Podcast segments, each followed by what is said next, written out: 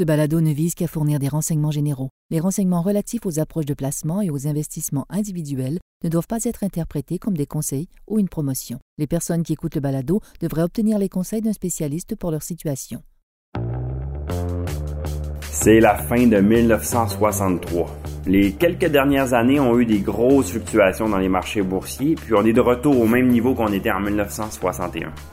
En ce moment, la croissance économique est assez forte, on a une augmentation du PIB nominal d'environ 6% Mais en même temps, la guerre froide contre la Russie est en train de devenir de plus en plus chaude et il y a des troupes politiques à peu près partout sur la planète. Le marché a un ratio court-bénéfice d'environ 22. Les taux d'intérêt sont rendus à 4% et sont en hausse.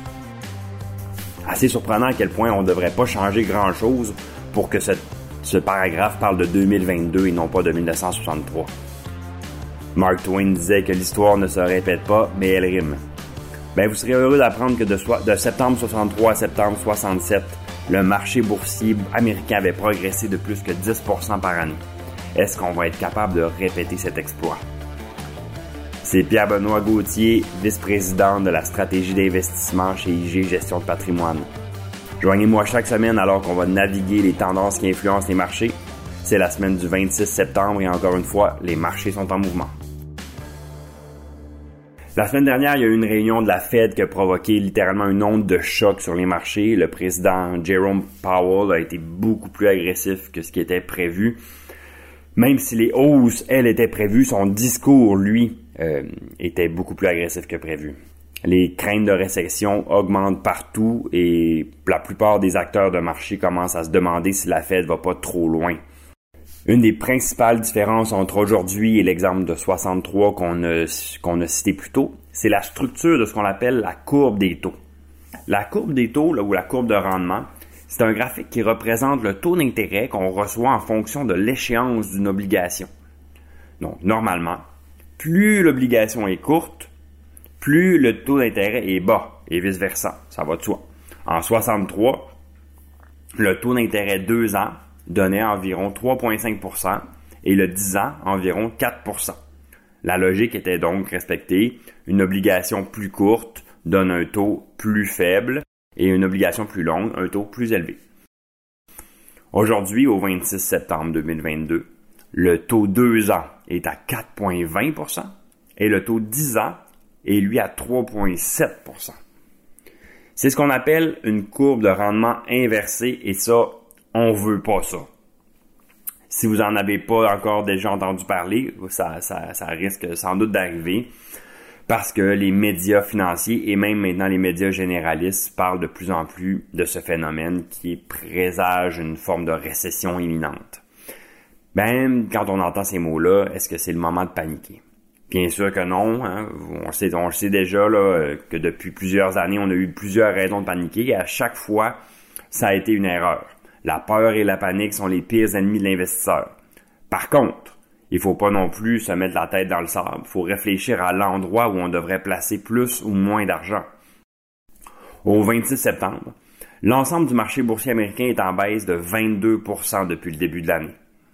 Par contre, si on prend un sous-indice, qui est celui des entreprises technologiques qui génèrent pas de profit, cet indice-là est en baisse de 58 Peut-être qu'en entendant ça, vous vous dites, ben c'est normal, des compagnies qui font pas de profit, c'est sûr que ça monte pas. Mais vous allez être surpris d'entendre que dans cet indice-là, il y a plusieurs compagnies que vous connaissez et qui ont été les plus grands gagnants après 2020, après euh, dans l'économie pandémique. Des titres comme Spotify, comme Beyond Meat, comme les jeux vidéo euh, Roblox que vos enfants jouent peut-être. Donc, lorsque les taux étaient extrêmement bas, ces entreprises-là qui font pas de profit pouvaient facilement se financer à très bon marché. L'argent était facilement disponible. C'était vraiment ce qu'on appelait dans l'ère COVID les high flyers, c'est-à-dire les compagnies qui, semblaient défier la gravité. leur incapacité à générer des profits n'était pas du tout un problème, ça les empêchait pas de monter. Maintenant, avec la hausse des taux, le ralentissement de l'économie, je pense qu'on peut dire avec une certaine forme de certitude que cette ère-là touche à sa fin. Ça explique la sous-performance de ces titres-là. Ça ne veut pas dire que c'est des mauvaises compagnies, ça ne veut pas dire qu'il n'y aura pas des compagnies là-dedans qui vont réussir à tirer leur épingle du jeu. Mais l'ère de l'argent facile à faible coût est définitivement derrière nous. Pendant ce temps-là, au Canada, il y a une seule compagnie dans l'indice du TSX 60 qui a des bénéfices négatifs. C'est notre fameux Shopify. L'indice canadien a baissé seulement de 12% cette année. Les entreprises rentables surperforment les entreprises non rentables.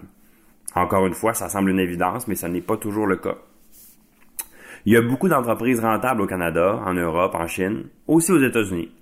Lorsqu'on achète des actions, il faut jamais oublier qu'on achète des parts d'une compagnie. Ça peut être excitant d'acheter des compagnies futuristes avec des rêves grandioses, mais ça peut être aussi très rassurant d'acheter des compagnies qui sont ennuyeuses, qui sont plates, mais qui sont rentables. Il est difficile de dire si le marché boursier global va répéter ce qu'il a fait en 63, mais on peut s'attendre à ce qu'il y ait des gagnants dans les prochaines années. Je suis Pierre Benoît Gauthier et vous avez écouté Les Marches en mouvement.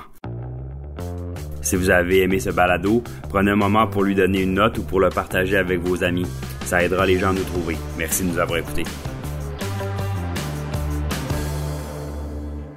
Le contenu de ce balado, y compris les faits, les perspectives, les opinions et les recommandations, ne doit pas être pris ni être interprété comme un conseil en matière de placement, ni comme une offre de vente ou une sollicitation d'offre d'achat de tout titre cité. On ne doit pas se fier sur le contenu de ce balado à quelque fin que ce soit, et IG, Gestion de patrimoine, n'est aucunement responsable de son utilisation. Le présent balado renferme des énoncés prospectifs qui décrivent nos attentes actuelles ou nos prédictions pour l'avenir. Les renseignements prospectifs sont assujettis à des risques, incertitudes et hypothèses pouvant donner lieu à des écarts significatifs entre les résultats réels et ceux exprimés dans le balado.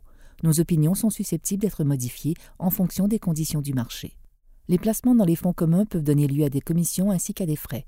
Veuillez lire le prospectus avant d'investir. Les fonds communs ne sont pas des placements garantis, leur valeur varie fréquemment et leur rendement antérieur peut ne pas se reproduire.